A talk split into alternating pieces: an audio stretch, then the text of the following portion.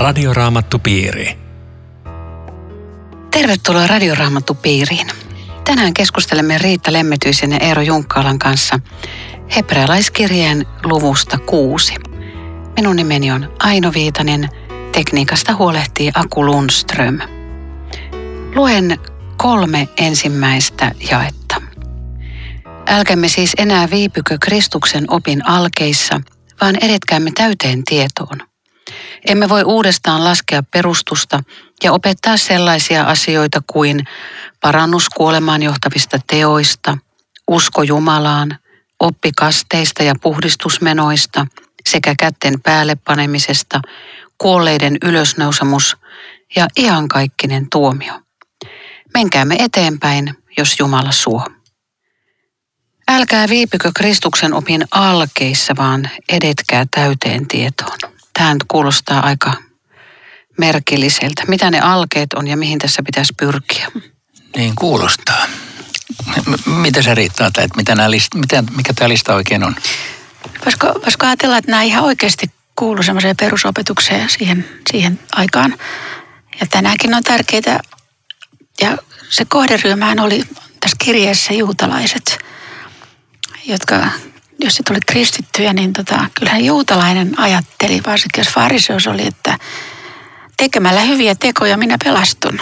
Ja nyt he oppi kristinuskosta ihan toisen asian. Ilman uskoa Jeesukseen kaikki ihmisen teot vie kuolemaan. Ja ne on kuolleita tekoja. Jos ei sulla uskoa Kristukseen ja osallisuutta häneen, niin ei auta mitkään hyvät, hyvät teot. Mutta eihän tässä mistään hyvistä teoista puhuta. Parannus kuolemaan johtavista Okei, teoista. joo. Että, että tässä oli ihan iso ero. Usko Jumalaan, no, he, me uskotaan Abrahamin, Isakin ja Jaakobin Jumalan, mutta sitten tulee oppi kasteista. Ja se on jännä, että monikko oli erilaisia kasteita. Kumranin väki, niillä oli omat kasteet, fariseuksella rituaalit monta kertaa päivässä, astioita ka, tuota, puhdistettiin. Oli, oli iso ero. Ja nyt he kuulee kristillisen kasteen. Yksi lisää, ei, vaan se kaikkein tärkein ja muut voit unohtaa. Siis mä ajattelen, kun sä peilaat siihen kuulijakuntaan, niin moni asia. Mutta siis mä nimittäin mietin tätä listaa, mutta tämä on, tämä ei ole ihan helppo kysymys, koska äh, jos tätä listaa ajatellaan, että nämä on sellaisia, jotka pitää ikään kuin jättää taaksensa, niin ei se oikein toimi. Ylösnousemus ja tuomio ja tämä, siis usko, usko Jumalaan. Nämä on ihan peruskysymyksiä ja faktoja. Että Niin, ei pa- niin, Paavali sanoi, että emme voi uudestaan laskea perustusta ja opettaa sellaisia asioita. Eli nämä piti olla jotenkin niin kuin hanskassa jo. Niin siis juutalaisethan, niillä oli oppi kuolleista, kuolleiden ylösnousemukseen ja iankaikkiseen tuomioon. Ja, ja sitten opetettiin, miten kristinusko ajattelee. Siinä oli taas eroja. Ähm, Eli nämä kaikki luotellut asiat, niin nämä on, nämä on nyt muuttunut jotenkin. ei vaan, voisiko ajatella, että nämä oli jäänyt junnaamaan tähän kiinni ja ajatellut, että ei sun tarvitse mistään ylipapista puhua eikä mitään sovituskuolemasta. Siis näähän on ne perusjutut ja tässä se oli. Ö, siis sä, että nämä, nämä on jotenkin niin kuin taakse jätettäviä tai negatiivisia asioita, Vai vois, voisiko ajatella, kun tässä sanotaan, että menkäämme eteenpäin. Niin, näin kyllä he, sanotaan. Heidän kristillinen usko pyöri näiden asioiden ympärillä ja se ydin on kuitenkin Kristus Jeesus, mitä hän meille on. Ja sinne ne ei yltänyt ollenkaan. Näin, Joo. näin mulle tuli. Joo, kyllä tässä joku tuommoinen ajatus voi olla. Siis mä, mä oon tätä miettinyt kanssa, koska kun mä luin tätä sillä lailla, että mä, tässä puhutaan parannuksesta, uskosta, kasteesta, ylösnousemuksesta ja tuomiosta. Mä ajattelin, että eihän näistä pidä eteenpäin päästä. Nämähän, nämähän on kaikki uskon niin kuin peruspilareita tavallaan. Ja, mä- ja mä Ja- taas luen niin. nämä niin, että, että mä halusin tietää, mitä näillä tarkoitetaan. Mi- mi- Mikä on ensinnäkin parannus kuolemaan johtavista teoista? Ja se on just se, että ihminen tarjoaa hyvää elämää ja ajattelee, että, että tämä riittää taivaaseen. Se vie kuolemaan. Niin. Eli, eli mä parannan sen ja lakkaan tekemästä tekoja. Ihminen yrittää tehdä enemmän ja enemmän hyvää, että hän voisi olla turvassa, että tämä varmasti riittää. Niin, niin mutta että, että kun hän tekee parannusta siitä, niin hän lakkaa teoista. Ei vaan sitten motiivi on ihan toinen, se on Hän, kiitollisuus. hän haluaa niin kuin auttaa lähimmäistä, mutta hän ei niillä Hän teoilla ei- pelastu. Niin, hän ei ansaitse tästä. Kyllä. entäs oppikasteista? Mikä, on, No, mikä se on? Riitta luetteli tässä äsken, että on, on monenlaisia kasteita. Se on, se on tietenkin totta ja on vielä Johanneksen kasteet ja kaikki. Niin, ja juutalaisten pesut niin, ja... niin on, joo. Joo. Mutta Eero vielä Niin ei. Joo, mä mietin, koska, koska mä, tämä voi niinku lukea niinkin, että nämä on kaikki perustavia asioita, mm. mitkä tässä puhutaan. Mm. Ja si, si, silloin tietenkin on vähän epäloogista, että, että näin, näin pitäisi ikään kuin jättää taakse. Koska näitä ei pidä jättää taakse, jos, puhut, jos otetaan siitä näkökulmasta, mistä mä tätä mietin. Niin silloin mä ajattelin, että tää, tässä ikään kuin luetellaan kristinuskon tietyt perusjutut nämä, nämä on ne asiat, jotka kuuluu tähän uskoon. Ja tota, ne on niin kuin itsestään selvät, että ne, jokainen elää ne todeksi. Mm. Ja sitten sit, sit me jatketaan tätä kilvotusta tästä. Eli, eli mun oli vähän vaikea nähdä tätä listaa, vaikka toisaalta tämä on vähän epälooginen lista, niin kuin semmoisena pois jätettävinä asioina. Vaan ehkä semmoisena ikään kuin perustavina, jotka kuuluu kaikille joka tapauksessa. Mutta että kyllä tässä on joku sellainen, että älkää juuttuko näihin. Ja silloin, silloin, mm. silloin se kuitenkin, että älkää juuttuko niin kuin näistä saivartelemaan tai vääntämään tai tekemään näistä ikään kuin semmoisia oppikysymyksiä, että juututte näihin. Tai... No vanha käännös sanoo, että jättäkäämme opin alkeet. Siis nämä olisi niin kuin opin alkeita. Niin, jolloin se voisi olla joko negatiivinen tai mm, ehkä se on negatiivinen ajatus, mutta opin alkeet voisi olla myöskin, että sun pitää osata kirjaimet ennen kuin sä kirjoitat. Eli al- alkeet myönteisessä mielessä. Sun pitää osata numerot ennen kuin sä voit laskea. Mielenkiintoista on mun mielestä se, että siihen alkeisopetukseen kuuluu itsestään selvänä opetus ihan kaikkisesta tuomiosta, mikä meillä on siis olematon opinkohta Niin on, päivänä. joo, joo. Että tärkeä juttu. Mm. Mutta mut joku, joku tässä on, koska hän, hän antaa sen viestin, että tästä pitää päästä kasvamaan Joo, niin on. syvemmälle.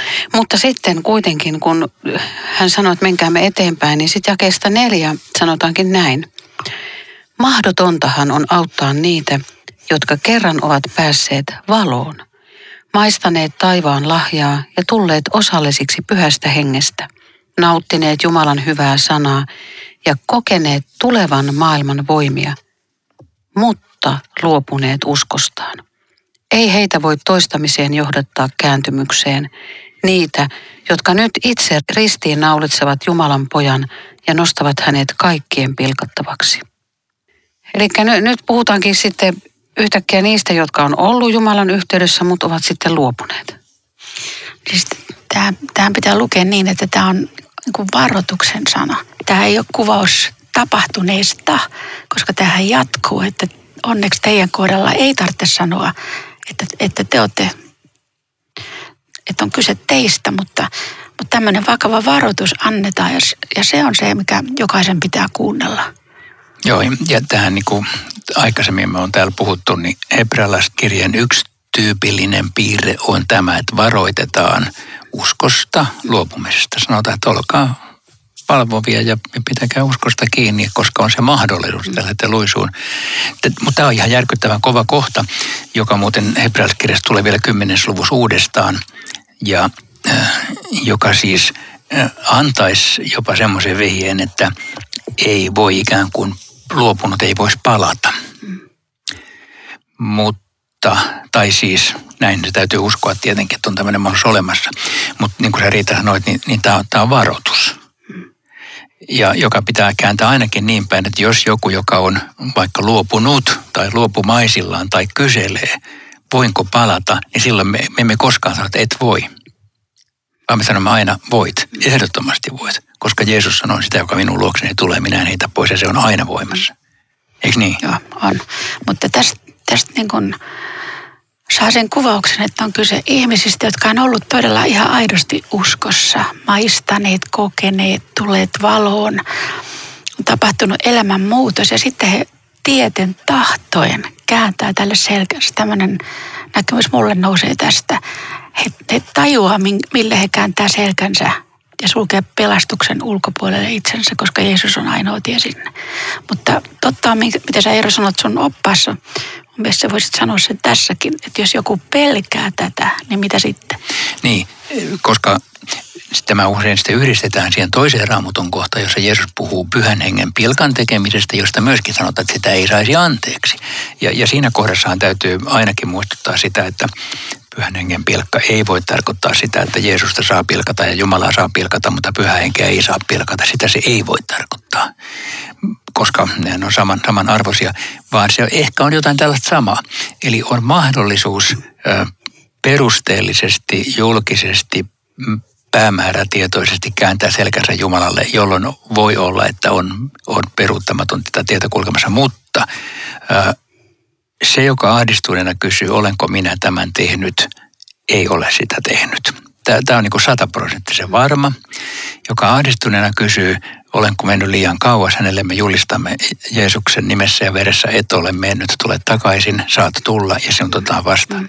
Ja se on hirveän tärkeä asia sanoa tässä, koska se siihen, tämä teksti julistaa lakien ja toiset tekstit julistaa evankeliumia kauimmaskin kulkeneelle. Mm. Voitko Riitta selittää lankeemuksen ja luopumuksen eron? No mun mielestä hyvä, hyvä kuvaus ja vastaus tähän voisi olla Juudas ja Pietari, joten synti oli suurin piirtein samanlainen. Lopputulos täysin päinvastainen. Molemmat lankes. Toinen tuli Jeesuksen luo, toinen luopu kokonaan ja, ja jätti jätti Jeesuksen. Eli jos lankeaa, niin siitä ei välttämättä aina, siitä ei todellakaan tarvitse seurata se, että luopuu, vaan Raamatussa on monta kehotusta, palatkaa minun tyköni te luopuneet lapset. Ja aina on armon ovi avoinna, niin kuin, niin kuin Eero sanoi, mutta jos sitten niin kuin Juudas kääntää Jeesukselle selkänsä, että tässä oltiin nyt finito, niin ei ole enää pelastusta. Joo, ja se on sama kuin vanhassa testamentissa Saul ja David. Molemmat teki pahan synnin, mutta toinen palasi, toinen ei. Ja, ja mä ajattelen, että näiden raamuton kohtien sanoma on se, että älä ole niin kuin Saul, ole niin kuin David. Älä ole niin kuin Juudas, ole niin kuin Pietari. Mm. Tämä on se viesti näille, näistä raamuton kohdista. Mm.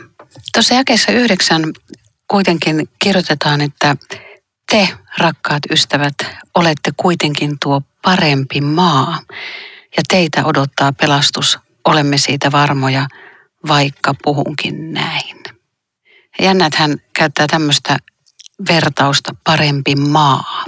Niin se viittaa tuohon edellä olevan vertauksen maasta, joka imee sateen. Sitten syntyy hedelmää ja sitten on päinvastainen. Joo, ja, ja, ja tämä on kyllä kiinnostavaa, että, että samalla kun tämä kirjoittaja, joka tuntee seurakuntansa – joka tietää, että niitä pitää varoittaa, joka toisaalla sanoo, että teillä on nyt vaara, että lähdette lipsumaan. Niin sitten se kuitenkin sanoo painokkaasti, te olette kuitenkin tuo parempi maa. Se niin kun, tämä on se pääviesti, että te olette niitä, jotka kuitenkin haluatte kääntyä Jeesuksen puoleen, jotka tarvitte Jumalan armoa. Teille on ihan varmasti pelastus olemassa ne, ne, ne pelasti just ihmiset, niin kuin siinäkin äske, äskeisellä lausumalla, että ei tarvitse jäädä miettimään, että onko mä tehnyt tuota syntiä, vaan, vaan hän kertoo, hän kertoo kauniisti, että te olette parempi maa ja Jeesuksen omia. Kuulkaa varoitukset siitä huolimatta. Ja rakkaus kuuluu siihen uskoon väistämättä ja vaivan näkymiin, mihin hän viittaa. Mm. Tässä on muuten jännä 10, 11, 12 tulee kolme peruspilaria, usko, toivo, rakkaus. Tämä on Radioraamattu Piiri. Ohjelman tarjoaa Suomen raamattuopisto. www.radioraamattupiiri.fi Jatkamme keskustelua Riitta Lemmetyisen ja Eero Junkkalan kanssa hebrealaiskirjeen luvusta kuusi. Minä olen Aino Viitanen. Jumala ei ole epäoikeudenmukainen. Jokainen varmaan voi sitten ajatella ihan mielessään luottaa siihen, että, että jos häntä on kohdeltu epäoikeudenmukaisesti, niin Jumala näkee ja tietää kaiken. Ja, ja tässä jakeessa kymmenen sanotaan niinkin, että Jumala ei unohda teidän, teidän tekojanne eikä rakkauttanne.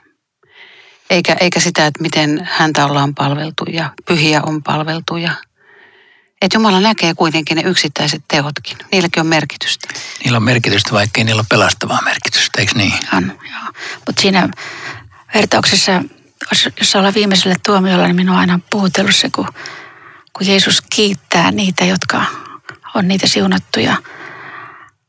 Ja loppujen lopuksi ne palvelut oli aika pieniä. Sä kävit sairaan luona, sä kävit vankilassa tervehtimässä.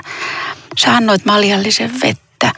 Siis tuossa hetkessä voi vaan häkeltyä, että Herra Jeesus, kiität sä näin vähästä. Mutta tämä kertoo just Jumalasta, joka ei todella unohda niitä tekoja, joita me toisillemme tehdään rakkaudesta heihin.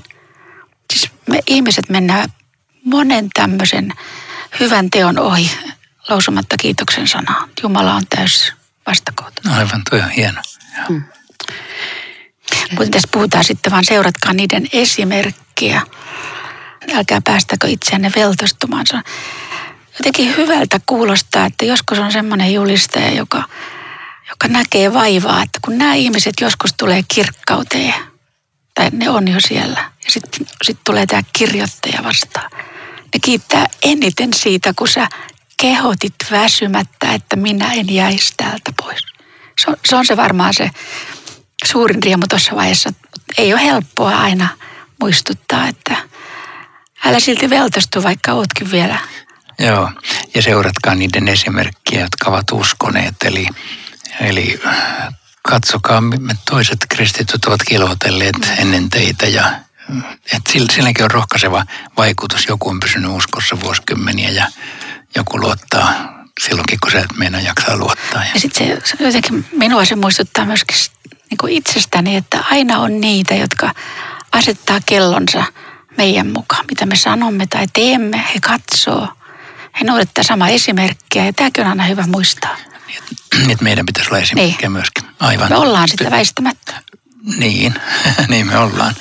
Niin me ollaan. Se on, joo. Jos sitä liikaa ajattelee, niin se, ei sitä itse pidä liikaa ajatella. Ei, mutta kuitenkin mutta tiedostaa joo, kyllä just näin, joo. Mutta se on jännä, että tässä on paljon varoitusta. Ja sitten tämä sama luku, joka on niin vakava toisaalta, niin loppuu niin väkeviin lupauksiin, että taas voi vaan ihmetellä, että, että se jatkuu tälleen. Joo. Mä voin hei lukea jostain, Joo. vaikka tuosta jakeesta 13 pätkän eteenpäin. Antaessaan Abrahamille lupauksensa, Jumala vannoi omaan nimensä, koska ei ollut ketään suurempaa, jonka nimen hän olisi vannonut. Hän lupasi, minä siunaan sinua runsain määrin ja anna sinulle runsaasti jälkeläisiä. Ja kärsivällisesti odotettuaan Abraham sai, mitä hänelle oli luvattu. Ja sitten tämä teema, teema jatkuu. Mm. Toi on musta aika hieno toi siunaa sinua runsain määrin ja annan sinulle runsaasti jälkeläisesti. Jumala ei anna niin kuin kitsaasti. Ja. Jos hän antaa, niin hän antaa runsaasti. Ja, sitten tämä, miten varmat on Jumalan lupaukset. Tämähän on jo väkevä, kun on, meillä on Jumalan lupaus, mutta sitten tulee vielä se vala, se vannominen. Että jotenkin tuntuu, että, että Jumala ajattelee, että voi rakas ihmislapsi, usko jo. Mutta jos et vähemmällä usko, niin vielä vannon, että se on totta. Miten se suhtaudut tähän, tähän sen, kun Jeesus on älkää ensinkään vannoko? Siihen, että se oli ihmisille lausuttu, mutta ei Jumalalle. Ja Jumala joutuu vannomaan ihmisen heikkouden takia. Jos se menisi vähemmällä, niin ei, ei valalla no. vannoisi. Mutta ajattelen nyt Abrahamia, niin, joka oli oliko se lähemmä 100 vuotta ja Saara 80. Oli se lähtökohta niin rankka, että musta tuntuu, että Jumala sanoi, että täytyy armahtaa ja sanoo vielä tämän valan kautta, että ne varmasti uskoo, että mä teen tämän. No joo, mielenkiintoista noin, noin päin se. Mä, mä nyt se Jeesuksen sanon ajattelu näin, että ei se ristiriidassa, että, että Jeesus niin tarkoittaa, että älkää niin vannoskelko, älkää, älkää niin yrittäkö vahvistaa puheitanne. Mutta todellakin Jumala näkyttää vannova ja Jeesuskin vanno mm. jossain siellä viimeisessä kuulusteluissansa. Mm. Että se, että se niin kuin vala ei sinänsä ole väärin. Ei. Niin tuossa 17 siinä selitetään sitä, että, että siksi Jumala vannoi lupauksen takeeksi. Hän tahtoi erityisellä tavalla osoittaa, että hänen päätöksensä ei muutu. Mm. Että se oli sellainen erityinen vakuutus Jumalalta. Niin se on, mä teen tätä jättä 17 siinäkin valossa, että, että Jumalahan on koko ajan ajatellut myöskin meitä tässä – halusin rohkaista meitä, että jos Jumala on vallalla vannonut ja luvannut, että joka uskoo Jeesukseen saa synnit anteeksi, niin hän saa ne anteeksi. Jos hän on vallalla vannonut, että joka tulee minun tyköni ei heitetä ulos, niin ei heitetä. Hän on antanut lupaukset, joka uskoo Jeesukseen, pääsee taivaaseen. Mm. Niin hän pääsee. Musta tätä kun ajattelee niin kuin omakohtaisesti, niin meillä on kaksi niin väkevää asiaa. Ensin on sana ja sitten on vielä vala. Niin mitä sä ihminen enää tarvitset? Joo, toi, toi on hyvä, kun tota, siis ihmisten kategorioissahan vala on myös niin sitova. Et jos, jos sä vannot valaan vaikka käsi raamatulla, niin sitä ei oikeastaan saisi rikkoa. Se on, se on sitova. Mutta ihminen saattaa sen rikkoakin. Mutta jos Jumala vannoo, niin sen, sen voi ajatella, että mikään ei ole varmempaa ei. kuin Jumala, joka vannoo jonkun. Ja se on pysyvä ja varma. Tässä ihanasti rohkaistaan meitä. Tässä sanotaan, että hänen turviinsa paenneita. Niin meitä kannustetaan pitämään kiinni toivosta, joka on edessämme. Ja sanotaan, että se toivo on elämämme ankkuri, luja ja varma, ja se ulottuu väliverhon tuolle puolen. Nyt joku kuulija voi ihmetellä, että no minkä ihmeen verhon toiselle puolelle. Miten luulet, mikä, mikä verho tämä olisi? Olisiko tämä pyhän ja kaikkein pyhimmän välissä oleva verho? No se olisi varmaan se. Niin, että se, se kuva varmaankin tässä on, kun tämä ylipappiteema tässä on kulkenut vähän niin kuin mm. häivähtäen tässä kohdassa, että, että koska ylipappi sai mennä vain kerran vuodessa kaikkein pyhimpään, nyt Jeesus Jeesuksen kuollessa jo se, se verho repes auki ja tarkoittaa, että kaikki pääsee sinne. Siellä ei ole enää mitään. Se on jokaiselle pääsy kaikkein pyhimpään. Mm. Mutta, mutta ehkä te tamalla tämä väliverho tässä voisi olla ajan ja ikuisuuden välinen verho. En tiedä. Joo, mä mietin kuvassa. molempia. Joo, Joo että näitä kuvia ne voi käyttää tällä että, että siinä mietitään niin kuin molempia, koska toisaalta tämä ankkuri, joka heitetään niin kuin tuolle puolen ajan, tämän ajan – Mm. Ja se on ikuisuudessa oleva ankkuri. Että meidän elämä on ankkuroitu mm. sille puolelle. Ja miten, miten pieni se ero on. Meillä on vaan niin kuin elämä ja kuolema välillä on vaan pieni verho. Se on niin kuin sekunti, mm. askel, mm. pieni tuokio. Tämä on jännä puhutteleva jae, se toivo on elämämme ankkuri, luja ja varma. Siis kaikki on vielä toivoa, eli se ei ole toteutunut, mutta silti me ollaan jo ankkurissa – sekin on musta jännä, että niin, niin väkevä tekijä on toivo, että, että ei ole niin kuin, me ei heiluta täällä jossakin milloin tulee mistäkin, vaan ankkuri on kiinni jo. Ja siinä missä, kun mä oon merenrannalla kasvanut, niin ankkurit on tullut tutuksi Kotkassa, mutta siis normaalisti ankkuri heitetään alas syvyyteen. Mutta tämä toivon ankkuri kirjoitetaan ylös Aha. kirkkauteen. Aha. Ja kuitenkin se on, se on niin väkevä, että meillä ei ole mitään hätää.